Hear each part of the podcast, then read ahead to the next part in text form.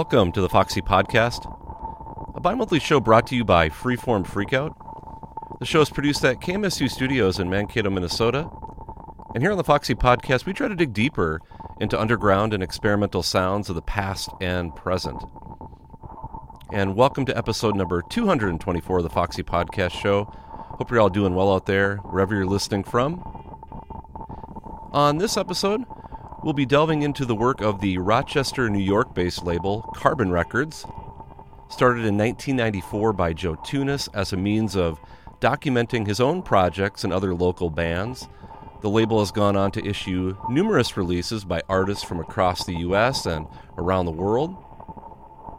The label's catalog covers quite a range of material from indie pop and heavy psychedelic rock to more experimental and improvisational works that veer towards the outer realms.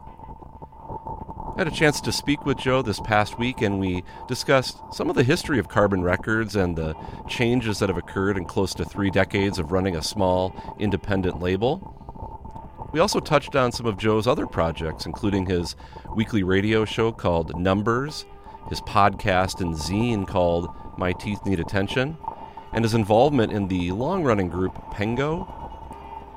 You get to hear this conversation with Joe in a few different segments throughout the show, along with track selections from several of the newer releases that have come out on Carbon. Before we get into all that, I thought I'd play a few personal favorites from the label, starting with this one from the band Hinkley. It's a song called Living in the Shadow of the Universe from their album Peak of Light.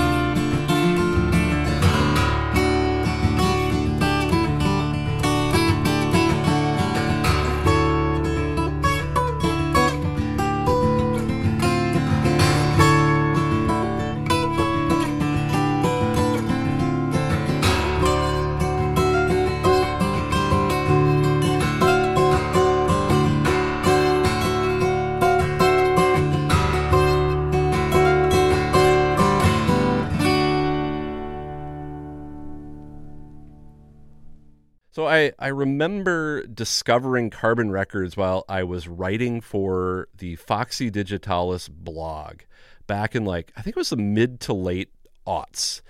And I recall reviewing a John Charlton CDR that you put out. Uh, but I'm pretty sure that uh, I got this compilation, which is this makes for bad radio and podcasting. I'm holding up the I Don't Think the Dirt Belongs to the Grass 3 CD compilation. And I'm pretty sure I got that before that John Carlton Charlton, excuse me. Um, and that one really captured my attention. I mean, part of it was because of the inclusion of a track from Pumice, which we was the intro music that we used for the show here, uh, who's one of my all-time favorite artists. Yeah. But I remember being surprised at that time, and I guess I still am to this day. But by the time of that compilation, you had already been around for 10 years and you had already put out i mean that was like the, 99. the 99 yeah i was like 99. a hundred releases by the time I was picking up on this. Um, so maybe to start us off, can you walk me through maybe the the early years of Carbon, and and maybe your motivations for starting the label and how it became so prolific in that initial decade? Um, well, I, I planned obscurity really well right after that. Stayed off the radar for a long time. Still off the radar. Um, no, you know, it's funny. I, I was just at my buddy's record store and um, he handed me this cassette. He's like, dude, can you dump this, uh, rip this cassette to digital for me? Somebody just walked in with it. And it's from 1992 and it's a the college I went to. It's a compilation tape that I was involved in uh, with my college band. Uh, so th- in '91, I started my college band. It was like the first thing I ever did uh, musically, um, and got the bug of uh, putting out tapes. Mhm. That's kind of how it started. Like we put out a couple cassettes just as the band, and uh, and then in '93, I graduate college, and um, at school, I, I went for computer science, but I was really into printing. I took a bunch of printing classes. I was kind of obsessed with like packaging and printing. And Mhm. at the time, you know, a lot of people were doing DIY stuff, but then there was also a lot of like really crazy packaging coming out. Um, and I thought, oh, I should do a label. Um, I don't know why. I, I got the Simple Machines Guide to How to Put Out a Record. Oh I don't know right, yeah. that right? Yep. Uh, explain the process because I didn't know anything about how to put out vinyl, um, and kind of jumped right in. Uh, my band right after right after college was called Hilka. Uh, we put out a seven inch kind of as the band. The label didn't start yet, but I kind of handled you know finding a rec- the pressing plant and figuring out how to get covers printed, um, stuff like that. Uh, so yeah, so that was like ninety. So that was ninety three, and then the spring of ninety four, April of ninety four is when I put out the very first Carbon release, Mhm. uh, and it was my own tape. It was a Joe Plus. Back then, my my solo project was called Joe Plus Four equals Poopy. uh, Poopy, Poopy was my nickname my mom had for me when I was a kid growing up, and uh, I was at the time I was into like that kind of uh, quirky, you know, indie pop, you know, like the Shrimper tapes and Right. you know, like in indie pop, you know, that was a little funny, a little tongue in cheek, a little cute. Um, so I went with that name, but I soon I dropped the, the poopy part of it. Um, The poopy didn't last, huh? then I was really official Joe Plus Four for a while, uh, and that was really reformed to my four track. I was recording a four track, you know, like most people did back then, Yep. and um, and then I switched it to Joe Plus N because it became digital, so I could add anything. Oh sure, Uh, yeah. That's the behind the scenes on my stupid solo moniker. Right, right. Yeah, so yeah, so the spring of '94 is when I started the label. That's, yeah. Well, I, think most people that start labels, and you've mentioned a few things already here, you, you have a few other labels that you follow closely and, and sort of served as an inspiration for starting your own. And you mentioned like Shrimper Records, and you were following some of the cassettes and things that were going. Are there any other labels that stand out in your mind that were sort of like, eh, like served as an inspiration for you in that early phase? Table of the Elements. Oh my goodness, yeah. Yeah, right off the bat. So I mean, I was you know I was kind of looking back at they they just did this archive. Uh, Mhm. Someone handling the archive. Yeah, John Uh, Mueller. John Mueller is doing that. Yeah, it's John, right?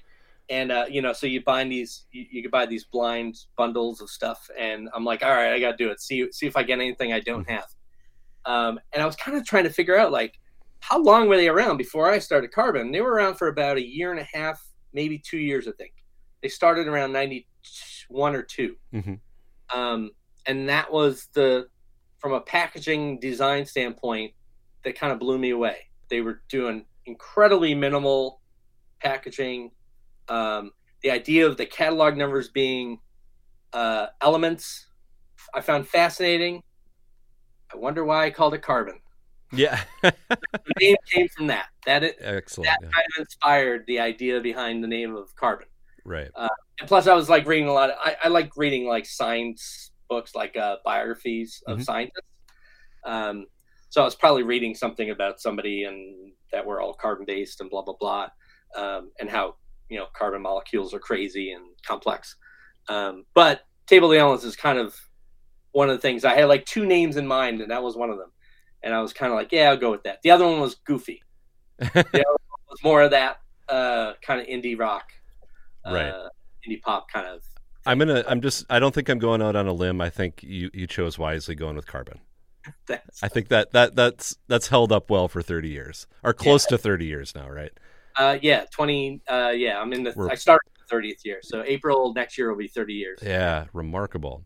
You know, up until that point of you know that early aughts or whatever, you know, I had been into independent music, followed labels, you know, bought records, went to shows, you know, felt like I was pretty well versed, but I felt like there was this time where like this uh, major like opening up of things you know, when the when the internet became a little bit more widely available and accessible and you kind of just discovered this whole other international network of of independent uh, kind of sub underground music labels. That that was just really eye opening for me you know from from folk to drone to to noise what have you and I guess, I guess I, I always thought it was interesting because it didn't really matter so much about genre. It was sort of like this form of unfiltered uh, self expression that people were just releasing these things out into the wild. You know, as someone who has operated a label, you know, through several decades now of, I guess, ever changing technology, media usage, um, you know, can you provide some perspective on how the internet, you know, shaped and influenced those early years from you? Because you were kind of starting it at a transitional time, uh, you know, Yeah. almost I, I would say pre-internet, because I don't think I was really on the internet so much in 1993 and 94. Um, and I guess where you're at today in terms of navigating multiple social media sites, uh, distribution platforms, what have you. Yeah um, yeah, so I was uh, on the internet, quote, um, back in school. So I, I kind of remember seeing my first uh, website. So the internet's been around way longer than the web, but I Mhm. remember seeing my first website in like 91 or 2.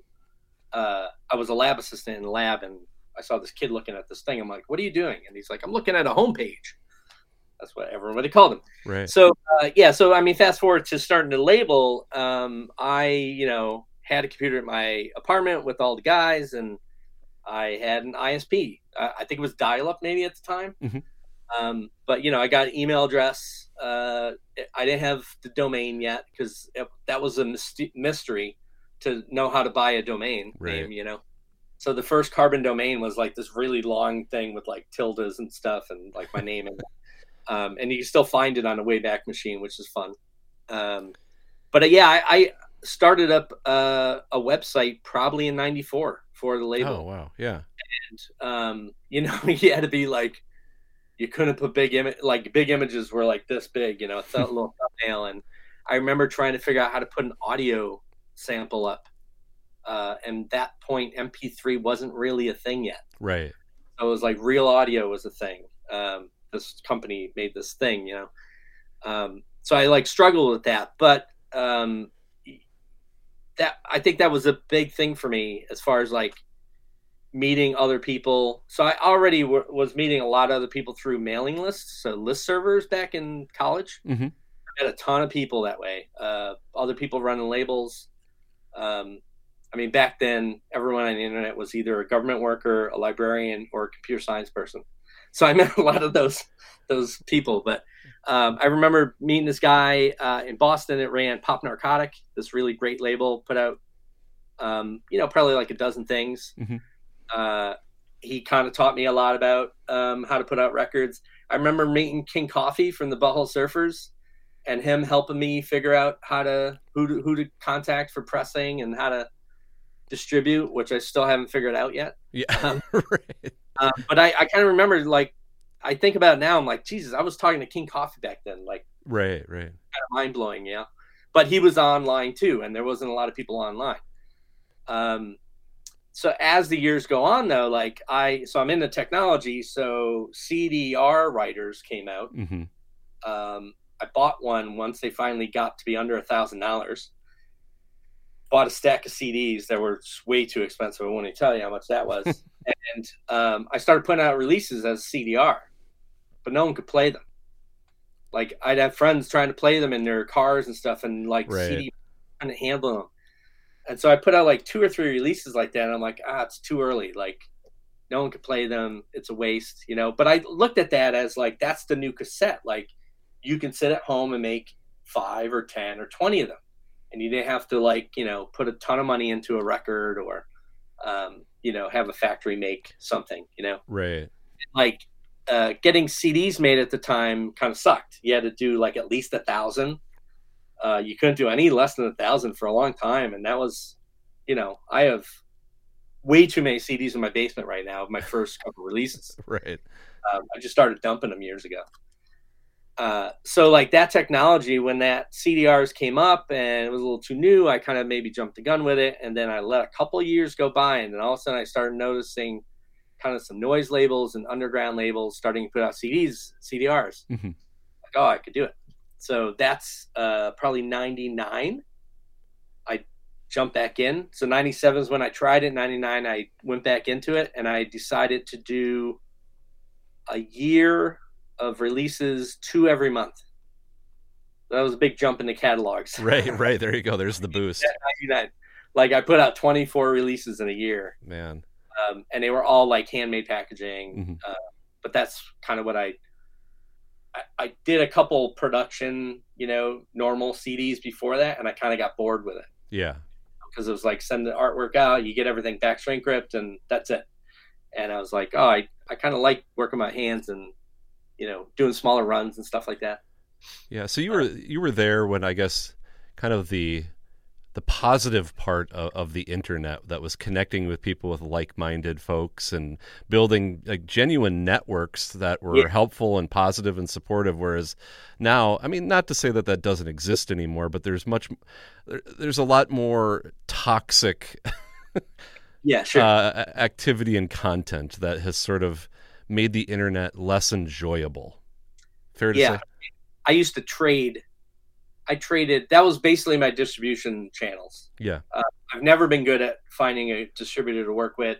I run the label in such a kind of ad hoc way that uh, it's really hard for a distributor to even deal with me because I don't plan far enough ahead and they want 45 days press time and stuff. Um, so what I found was trading with other like minded, you know, labels and everyone who had a label also had a little mail order side thing. Um, so that was my way of basically distributing stuff. I Right. would trade five copies with this guy, five copies with this guy, um, and then you know my stuff's getting out there. So I that's how I met I think Stefan from Pumice. Yep. Uh, I probably traded with him. Sure. Um, I used to trade a ton with like Campbell Kneale and Neil Campbell. Um, you know, guys in Belgium and Sweden, um, just all over the world. right Tons and tons of trading uh, until the postage. I was just gonna say, yeah. Now with the way international shipping costs are, it's it's darn near impossible to even do that anymore. Yeah, there, you know, I'm I'm starting to trade with a few people overseas, and we're just biting the bullet, and we're just Yeah. like, well, cost of it. Um, Yep. You know, we mark up the p- pieces at least to hopefully break even. Right. But yeah, it's it's rough. Like the the various postal increases that have happened over the last like you know two decades have been killer for Right. small labels. You know, sending sending even one record to Europe is you know twenty six bucks, Right. Right. outrageous. You know, I was gonna say I've I've I mean I've run a label for eight years now, and in that time I've seen where I mean almost a third to half of what I was selling was overseas to now it's almost non-existent Yeah. selling stuff overseas. That's how rare it is.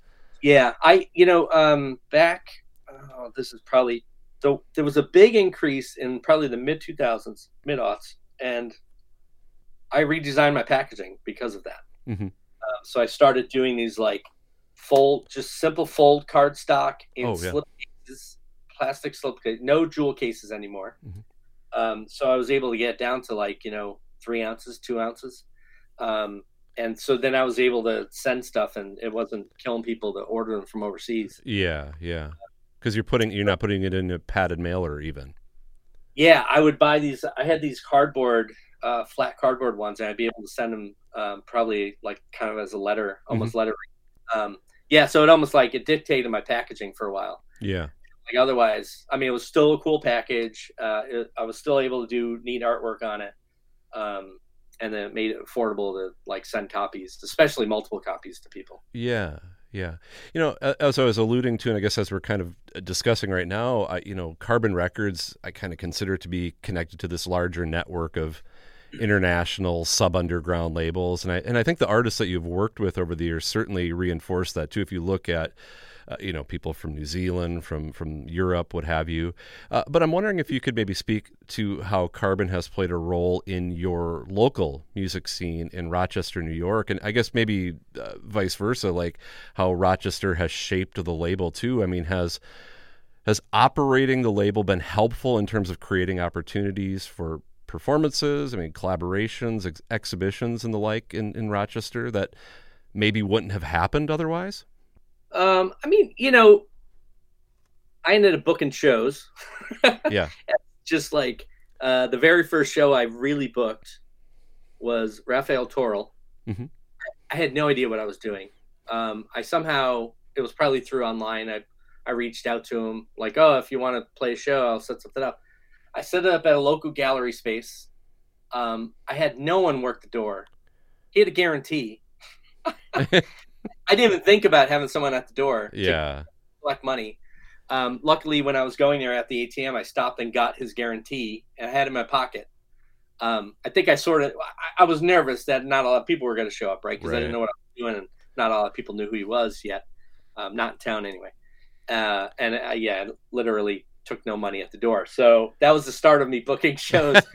um, but that was, you know, he probably he knew me a little bit through the label. hmm Um, and then, you know, Stefan from Pumice, I brought over because we already knew each other through the label. Um, so, yeah, I started booking shows kind of regularly ish. Uh, I ran a space in town with a bunch of friends, uh, like an art space and performance space. Mhm. Um, and so, you know, everything I booked was usually people I was really into, and they'd find out about me through the label or things like that. Or, you know, cursory, you know, like Sure. Uh, but the scene, you know, that sub underground kind of indie slash noise, free improv, um, you know, in general. A lot of the bands on that uh, on that comp that you held up, the three CD comp, I either knew beforehand or met through booking them in town. Oh, okay. Yeah. Go, oh, hey, you want to maybe do something? Yeah. Is is are there current musicians or, or projects in Rochester, maybe aside the ones that you're involved in, um, that whether you've released them or not, that you- that you think are doing some interesting work right now? That kind of you know like are, Yeah. connect. I mean, are doing something that would fall in the vein of that you would potentially release on Carbon. Yeah, I mean, there's a, there's kind of a new crew of young people doing some neat stuff now in town. Um, there's finally some good kind of angular, you know, quote math rock in Mhm. town. That uh, back in my first band out of college, that was Hilka was a math rock band, and there was no other math rock bands around Right. Right. we were playing always with like garage rock bands and stuff. Um, so it's kind of cool to see uh, a little resurgence of the '90s uh, through the eyes of you know 20 year olds. Yeah. Yeah. Um, I mean, other people in town that I'm really really into. Of course, I'm working with already. So uh, Nod, our, my friends Nod have been around forever. Um, they had a couple records out on Smells Like Mhm. on uh, Steve Shelley's label. Um, they their first release came out in '91 on CD that they put out themselves, and I'm reissuing it this fall on Oh, vinyl. nice. Nice. So it's like 32 years old. I think it's going to be at that point. Uh, real like kind of shambly Velvet Underground kind of band. Right. Right. I played a track from them uh, in the opening block of the show. Oh, nice. Yeah. Yeah. Um, and then Will Veeder is another is really good friend of mine. I've known him for a long time. He was in an indie rock band called Mueller. Uh, technically still in the band. They're back together playing. Um, but his solo work right now is just incredible. Um, he's gone from you know, so Mueller was like indie rock, and then he started a band after that called Hinkley. Uh, I helped them put out a couple of records, uh, kind of Americana ish. Yep. Also a band I played in the opening block. Oh, nice. um, and uh, and then he the the band uh, he decided to stop the band and focus on solo work, and his solo work is just blowing me away. Every time he gives me tracks, he like teases me with tracks, and uh, I've always thought his songwriting is great, and he's just blown me away lately. I agree with that. That CD that you put out last year is terrific. yeah, His guitar playing is terrific. Yeah. Kind of has a six organs of admittance feel Yeah. to it, but incredible stuff. Yeah. Yeah, yeah. He uh, yeah, he's working on a new record right now um, that uh, we'll be doing vinyl of uh, for next year. I'm I'm kind of I'm I'm almost planning ahead. Um, I, Mhm. I barely plan ahead, but I have a handful of things in in in the works for the 30th anniversary kind of Yeah. year this year, Yeah. and uh, there'll be definitely some Will Veeder.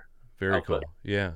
Well, let- let's uh, jump into this first block of music here. And um, I, I thought I would make note that uh, I'm going to include something from Double Wig, and who is uh, a solo project of Clint from, well, sort of a solo project, Clint from Bardo Pond, and a track from Loren Connors, who I know that you have cited elsewhere as being amongst like your top three artists that you will pretty much buy anything of. I've heard this on various podcasts and, and stuff that you've done.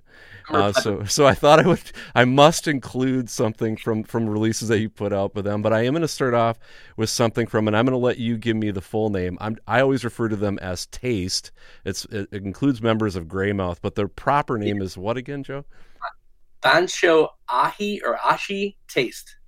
Incredible release. I was so blown away by this because it, too. it, wa- it was nothing like what I expected. It was just like this incredible. It was I, someone. It's like garage rock meets no wave music. It's just got thumping, jarring sound, but it's really really great. Um, and it's old stuff, right? Yeah. Uh, yeah, it was recorded uh, like a decade ago, at least, um, uh, in Japan. So, uh, yeah, uh, well, well, no, not. I don't know if it was recorded all in Japan. Actually, now I think of it, it's very mysterious. Mhm. Um, and there's even a person in the band that's sort of mysteriously Right. referred to, and I've never talked to that person. Right, I've only talked to Anthony and uh, uh, Mark. Right. Mark. Yeah. Yeah. Uh, so yeah, Mark. Uh, up till recently, uh, he you know he's from New Zealand, but he lived in Japan Right. with another Mark of Greymouth. Uh, they lived there for a while, like a decade at least. Yeah. It just moved back, and Anthony lives in Australia. Uh, yeah, it's I. I actually don't even know if that third person was fictitious or not. It could be, right? Well, let's play a track from this release. Against the release is called Summer Nights, and this is a track called Lost Letter.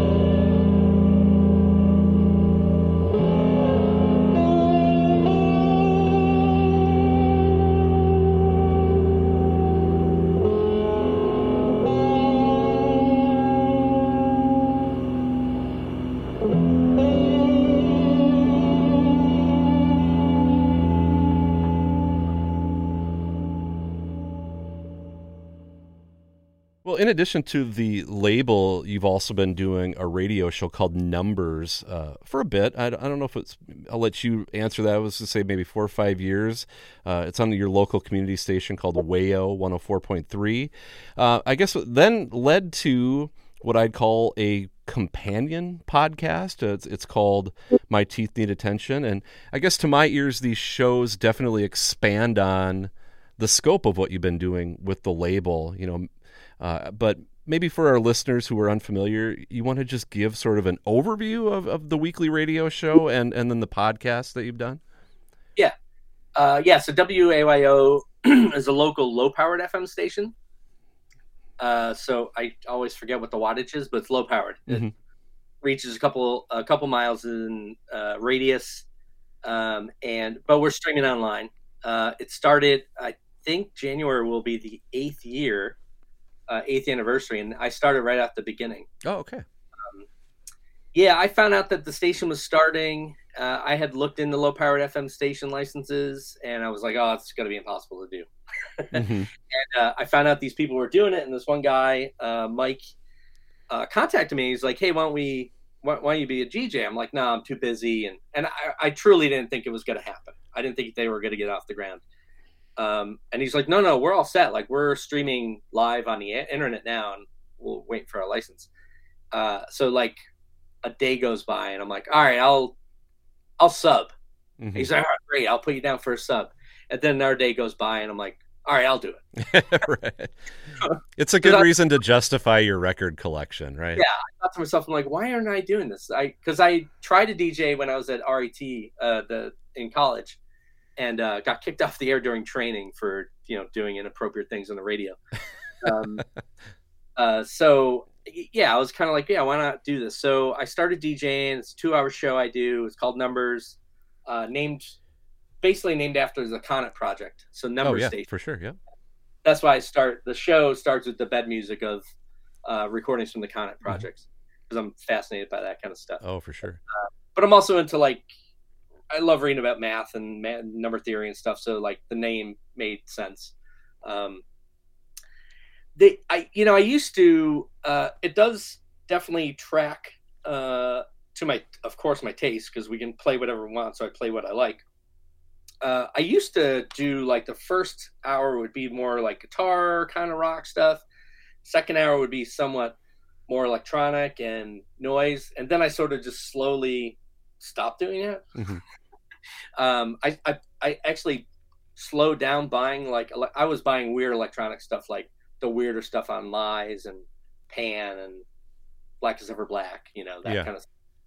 Um, and I just sort of slowed down buying that stuff, um, and it really I started diving way more into, you know, krautrock and prog and psych type stuff, and I have a bunch of friends who just turn me on to way too much music. Um, so the station or the show is that it's it's really like lots of instrumental stuff, uh, a lot of stuff I'm into. You know, last week I did a tribute to Peter Brötzmann. Yep. Because he, he passed away literally a day before, a day and a half before I did the show. So I kind of I, I run the show very improv, Yeah. just to give you a little peek. Um, I literally like we have some DJs there that plan their show out to the minute, every song they're gonna play Yeah. Um, I work at like I'm in bands. All my bands are improv bands, so I kind of DJ improv too. Right. You bring a stack of stuff and connect it along the way. Yeah, I, I literally pull records either the night before or the morning of. Uh, you know, a lot of stuff is new stuff, but sometimes maybe during the week I might go, oh, I should play that. You know, um, so I'll like bring a big stack and then you know start out usually with a couple longer songs to get my head going, and then I can Yeah. Out the set. You know. So in general, though, you you could say, I mean, it's kind of a a snapshot of what you're listening to on any given week. Like uh, like your re- it's like your current listening pile in some res- regards. yeah yeah, and that, and that could be new releases or just new stuff i'm into that Yeah. you know 40 years ago Right, Yeah. right, yeah. What Yeah. about what about the My Teeth Need Attention, which is you know it's a podcast, and you've kind of you'll do some specifically music focused shows, but there's more interview s- stuff too. I mean, was that kind of what you wanted to do? Is branch out and do more of an interview type show? you know i mean there's no restrictions for me to do that on the air um, Mhm. i find that trying to do that live and schedule. I mean, I could pre-record them for the radio station too, but I'd, I'd like doing the station the station work live. Yes. Yeah. And I've done some interviews, but you know, my show's at like twelve noon Eastern on on a Friday, so like a lot of people aren't available to do it. Yep. Uh, and really, the the podcast started. Um, it came from the zine was supposed to be first. Yeah. Yeah.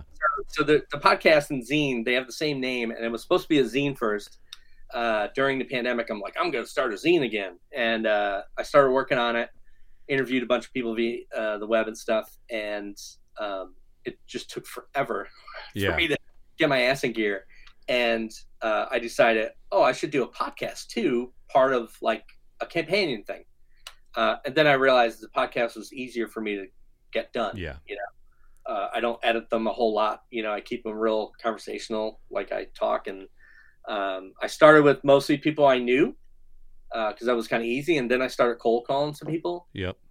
They were great. They were like, "Yeah, sure, I'll do it." You know, like David Grubbs, Chris Brokaw. Like, I don't know those guys, Right. Uh, and they were both awesome. To Right. you know, they get on and talk for an hour or two. And, Well- sorry, and then I eventually got the, the first issue of the scene. out. yeah. Right. So- I was gonna say that came out not too long ago. Right. It's got like St- Stephen. Christensen is in it. Um, yeah. Who Yeah. I'm trying to think who else is in the. I don't have it in front of me. Yeah, the interviews are Stephen Christensen and uh, Alexander, aka David Shapiro. Yeah. Yep. Yep. Alexander. Um, The New Haven guys.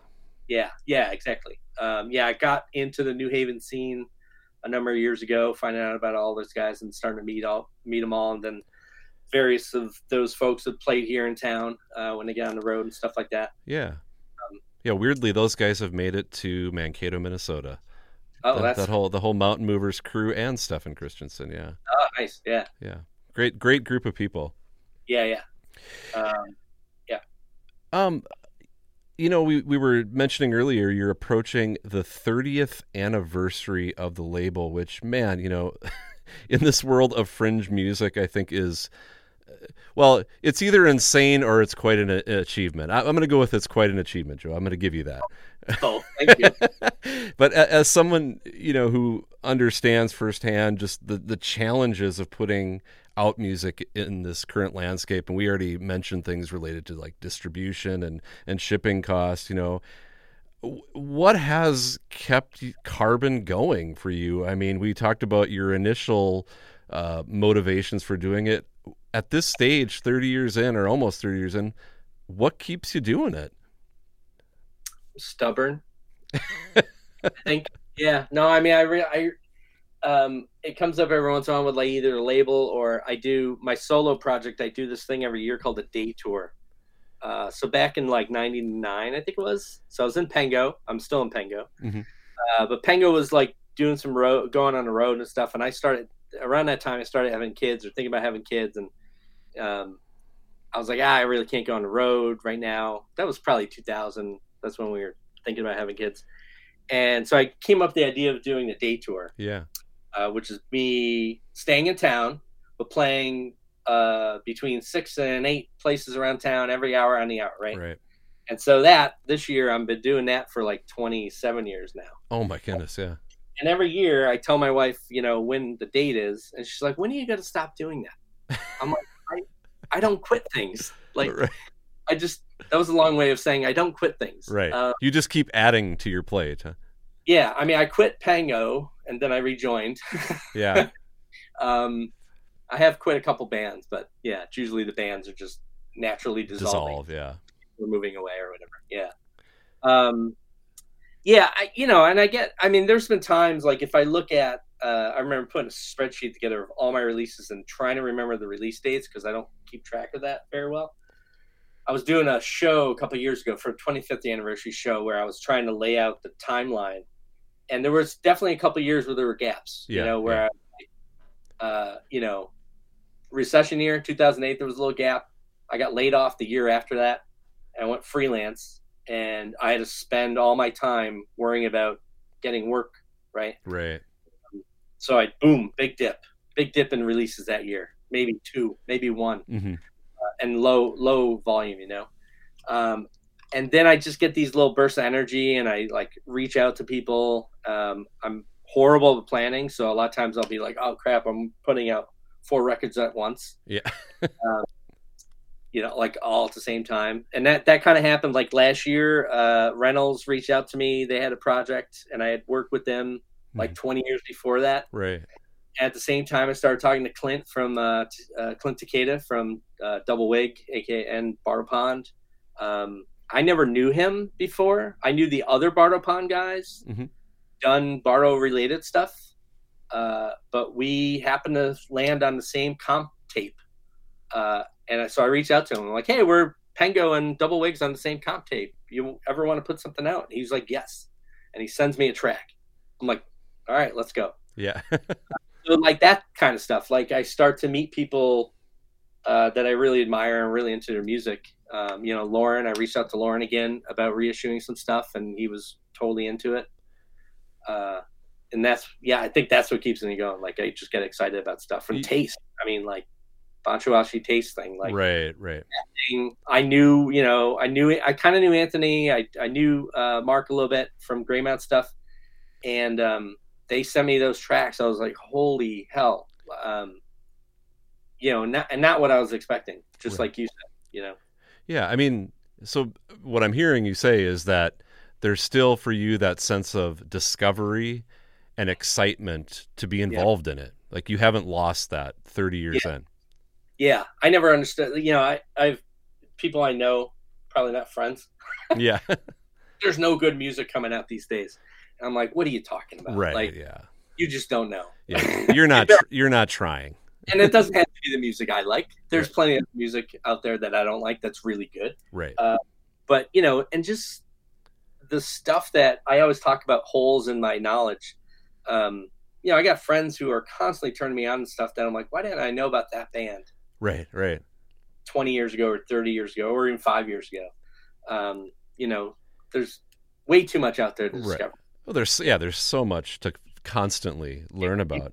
You can see my right? Yeah, yeah. There's a few records back there, Joe. yeah, I know. Well, you know, you you've been known. Uh, we've already mentioned the the compilation that I said I think was the first thing that uh, that I I picked do up. want to give a shout out that comp. What's that? Uh, my daughter named that comp. oh, that's awesome. Yeah. By the way, I don't know. I'll, I'll reiterate. It's uh, I don't think the dirt belongs to the grass. That is Yeah, beautifully poetic. Kudos was to like- three or four. Yeah. I think we were walking. It was at my old house, so she was less than four actually. And uh, we're walking through these this park across the street from our house, and she just said that. Yeah. And I was like, mental note mental note yeah for sure Yeah. yeah well what i was what i wanted to ask is you know you, you you've been known to put out some like special comps you've done a lot of them and oftentimes to mark uh, i guess uh, particular periods or milestones you know whether it's the 20th anniversary 25th 30 is right around the corner uh, is a comp. So, I mean, I don't. You don't need to disclose anything, but is that some? Is there you? You often do these special things too, limited packagings. Is Yeah. that something that you've considered? You've already rattled off a few things that are possibly in the works. you know i've uh it, it's it's in the thought process right now and it, it probably should be farther along than that if it's going to happen next year um you know i put out the wound um double lp uh that was basically for the 25th anniversary i think Just Remember? listening. Yeah, I was just listening to that this morning. so for anyone wondering it's wound not wound Yeah. because the idea is wound strings right on Okay. a guitar um, uh, but you can call it wound i don't care um, but th- that thing um, there were a few people afterwards that i talked to and i felt like an idiot because i didn't ask them to be on it Yeah. Yeah. like oh i'd be on that i'm like Right. I felt like a complete idiot for forgetting them um, because that thing started as a single lp idea and i i asked a bunch of people and they all said yes Right. Right. crap because you know i didn't want to limit people to like a minute or Right. two even you know um so that that has that is something that i've thought about is like wound two i don't know Yeah. it would be called The five LP box set. oh it won't be it's got I, dude oh my god two lps uh that was my first double lp and um and you know that packaging is really simple it's not a gatefold Yep. Um, I needed to de- keep the cost as manageable as possible. Um, it's just killer though, It's because I, not, you know, I had to give a lot of. I gave copies to everybody in the bands, and there's a lot, or in the groups, and there's a lot of people on it. So I had to do a fairly big pressing, bigger than I normally would do. Mhm. Uh, and yeah, it was a lot of money. I I'm drove. sure. I drive to Cleveland usually to pick them up if I press out at uh, Gotta Groove. Just Yeah. To try with shipping. Um. And uh, yeah,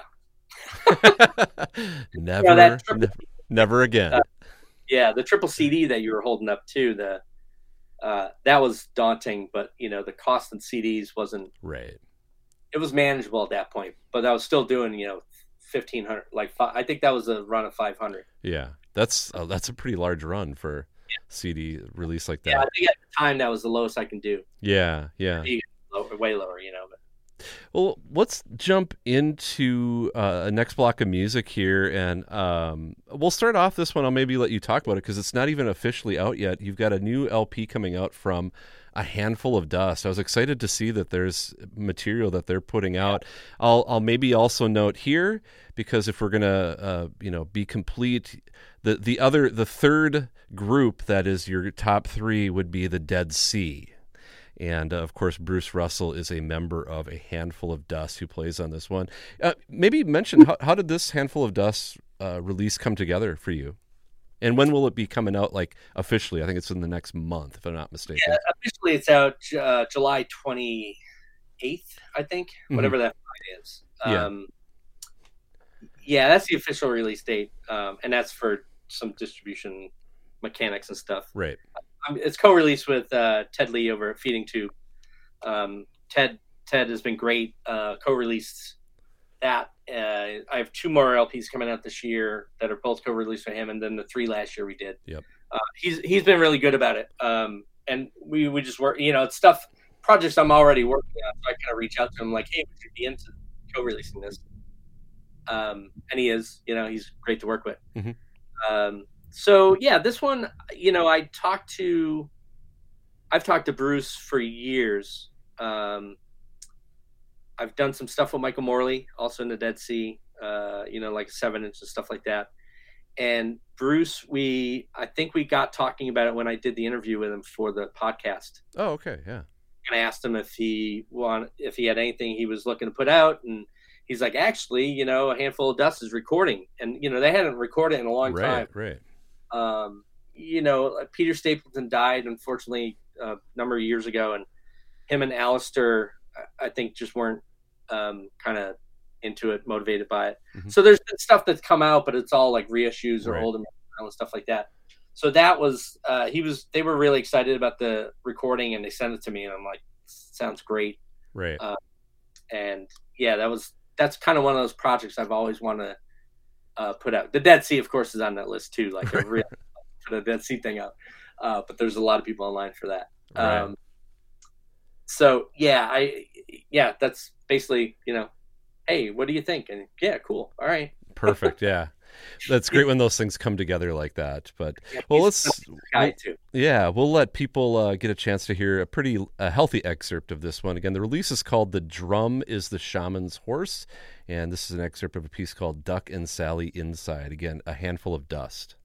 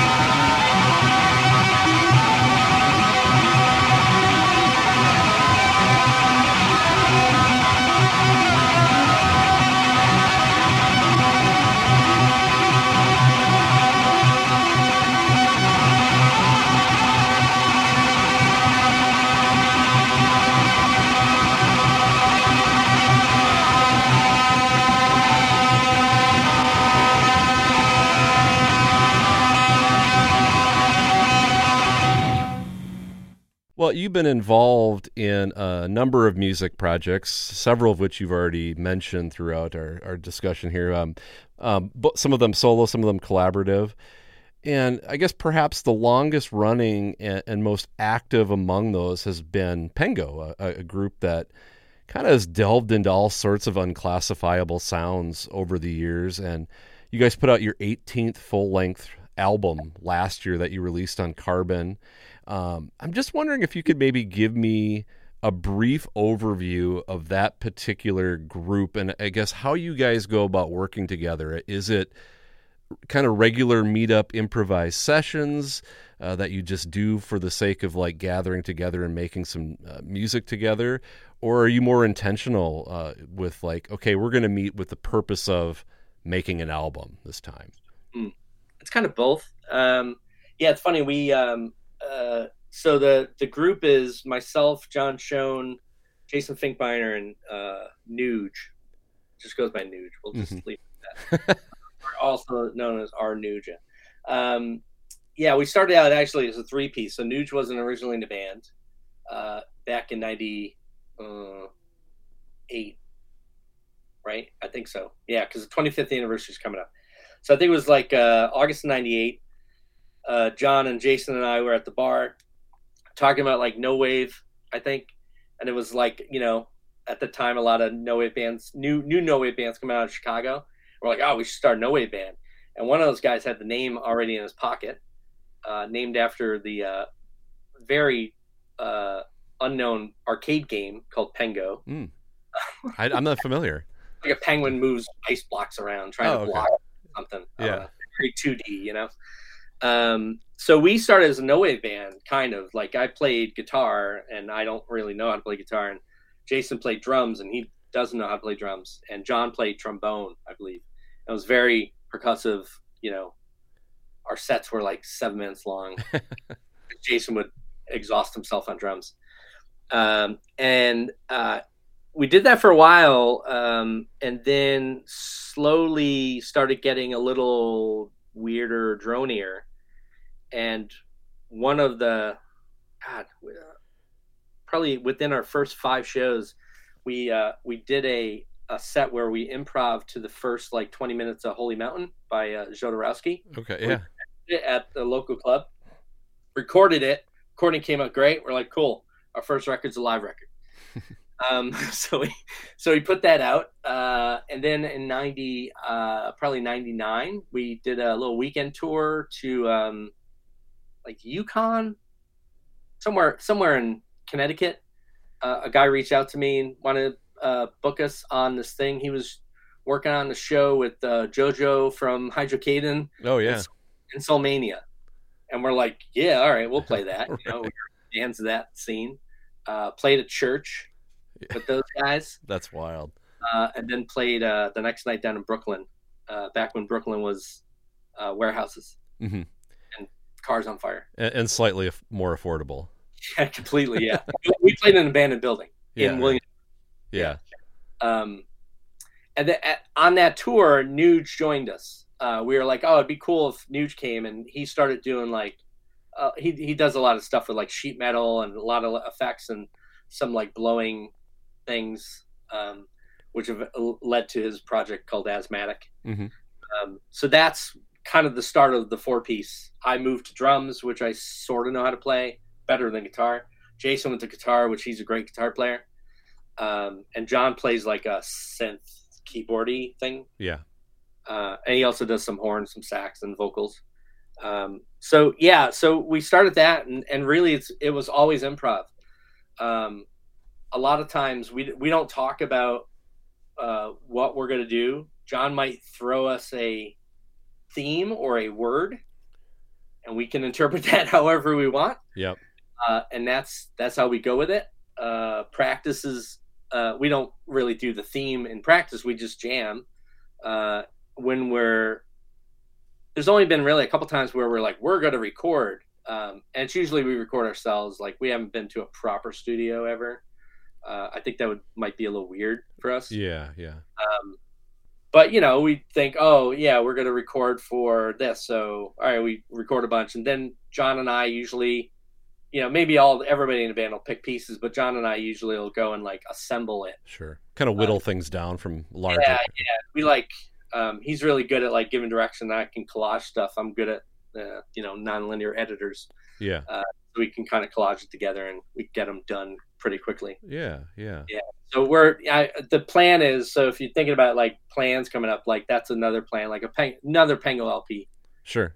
We put one out back in 20 what was that 17 I guess. Um, file under what the fuck Mm-hmm. Right. Right. Right. swear. Sorry if I can't swear. No, that's okay. Um, yeah, and then the CD was last year. Um, um, but the LP, yeah, we're gonna be working on LP at some point, probably. For carbon. Yeah, yeah, yeah, For sure. Okay. You know. yeah. And Pengo has had a number of things put out by other people, and uh, then John and Jason each ran sort of small labels for a very short time. Uh, so you'll see some things out there, on like Halma or um, what was the other one? They, were- they had some great names for labels. Yeah. Um, yeah. They were, and they were around for a release or two. Yeah, yeah. You know, you, you mentioned well, your primary instrument is sort of drums, but when it comes to the the solo work that you've done, you know, the Joe plus N, um, that you know, I've heard you kind of experimenting with various sound sources, even guitar, like guitar feedback, effects, tape recordings, what have you. Uh, I'm wondering when you're when you're working solo, do you kind of have the same sort of real-time improv feel with what you do or are you more into like kind of multi-tracking and and doing things like that I used to try to multi-track. Um, I mean, that's hence the plus four and plus N kind of idea. hmm But really, like over the last uh, two decades now, um, it's usually improv, almost always guitar based or at least Yeah. guitar heavy. Um, I put on LP. Um, that's a couple years ago as well. Now, There's, uh, it's the sunset I can't see. I think it's called. that was the most planned or um, intentional thing I've done. Yeah. In the, like, I literally, I, I actually worked, kind of worked on a couple ideas, and then recorded them, which I normally don't do. I usually just press record, jam, figure out what I like, right Um, right you know, maybe collage some stuff together. Um, but that one, you know, it was guitar. Um, I did some synth on that. Um, I did some drums on that one, I think, or maybe another release after that. My buddy Chris helped me record some drums. Um, I've always in my head thought of some things I want to do um, with drums and guitar. You yeah? Uh, and then when I sit down to try to do it from a multi-track standpoint, I just can't. My yeah brain. i know there's Or- drums on this i'm going to play something from uh, the split release that you did recently it's willfully ceased to exist and i know one of the tracks not the one that i'm going to play the le- the lengthier one has drums on it Yeah, That was one that, yeah, my buddy Chris helped me record the drums. okay okay sort of listened to. yeah it was such a weird, you know. I did it probably ass backwards. Um, Yeah. But, oh well. hey that's that's the way it goes. Well we should uh, probably wrap up here and i thought maybe before we jump into this last block maybe one more thing. In this block i'm going to play some pengo and uh, as i mentioned i'm going to play something from joe plus n. There was another new release. It's a, a duo that you do with one of the members of pengo uh, beast view mall Yeah. uh, which is quite the uh, it, it- there's some f- fun and bizarre stuff happening on this release. It's called aloha from beast view mall. Uh, just give us a quick uh, uh, blurb on what that is all about. What's happening with Be- Beastview Mall? Yeah, so that's a project. Me and John Schoen. So John's in Pengo with me. Um, we a number of years ago we had the idea of doing a duo. I don't know what kind of prompted it. Um, and then there were some times like during uh, the last couple years where like Pengo, you know, some people at Pengo couldn't do stuff, and so we're like, oh, we'll do a Beastview Mall set. Uh, so then we decided to we put out a CDR last year, and then we did that CD. Um, what was that earlier this year? I yeah, guess right Yeah, um, yeah, John is great at coming up with concepts. So he's the one who brings us. Every one of our shows has some kind of sampley type thing, earworm, yeah, always earwormy type stuff, and people always rack their brains trying to figure out what they know the song, but they don't know who it is. right. So there's one on that re- recording, and we've done a couple other live shows with different different pieces. Right. I'm trying to think. Oh yeah, Abracadabra is Yeah. the is the one that's kind of chopped And and, screwed. We'll call it. Exactly. And the first release was called Lido Scuffle. Yeah. Uh, was the Lido Shuffle, uh, Boz Scaggs. Um, but he always throws these things out. I'm like, oh, that's genius.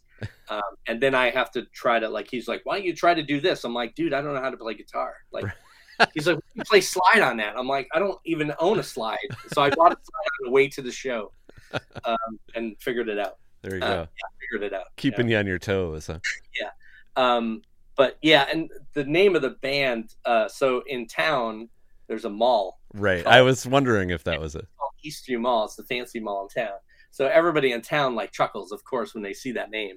Right. Uh, You know, and I always thought, I'm like, what are people outside the area even going to think that means? But I, I I just instantly thought that's got to be a spoof on some rundown mall or something like that. a fan- it's a fancy mall. It's It a fancy town. Yeah.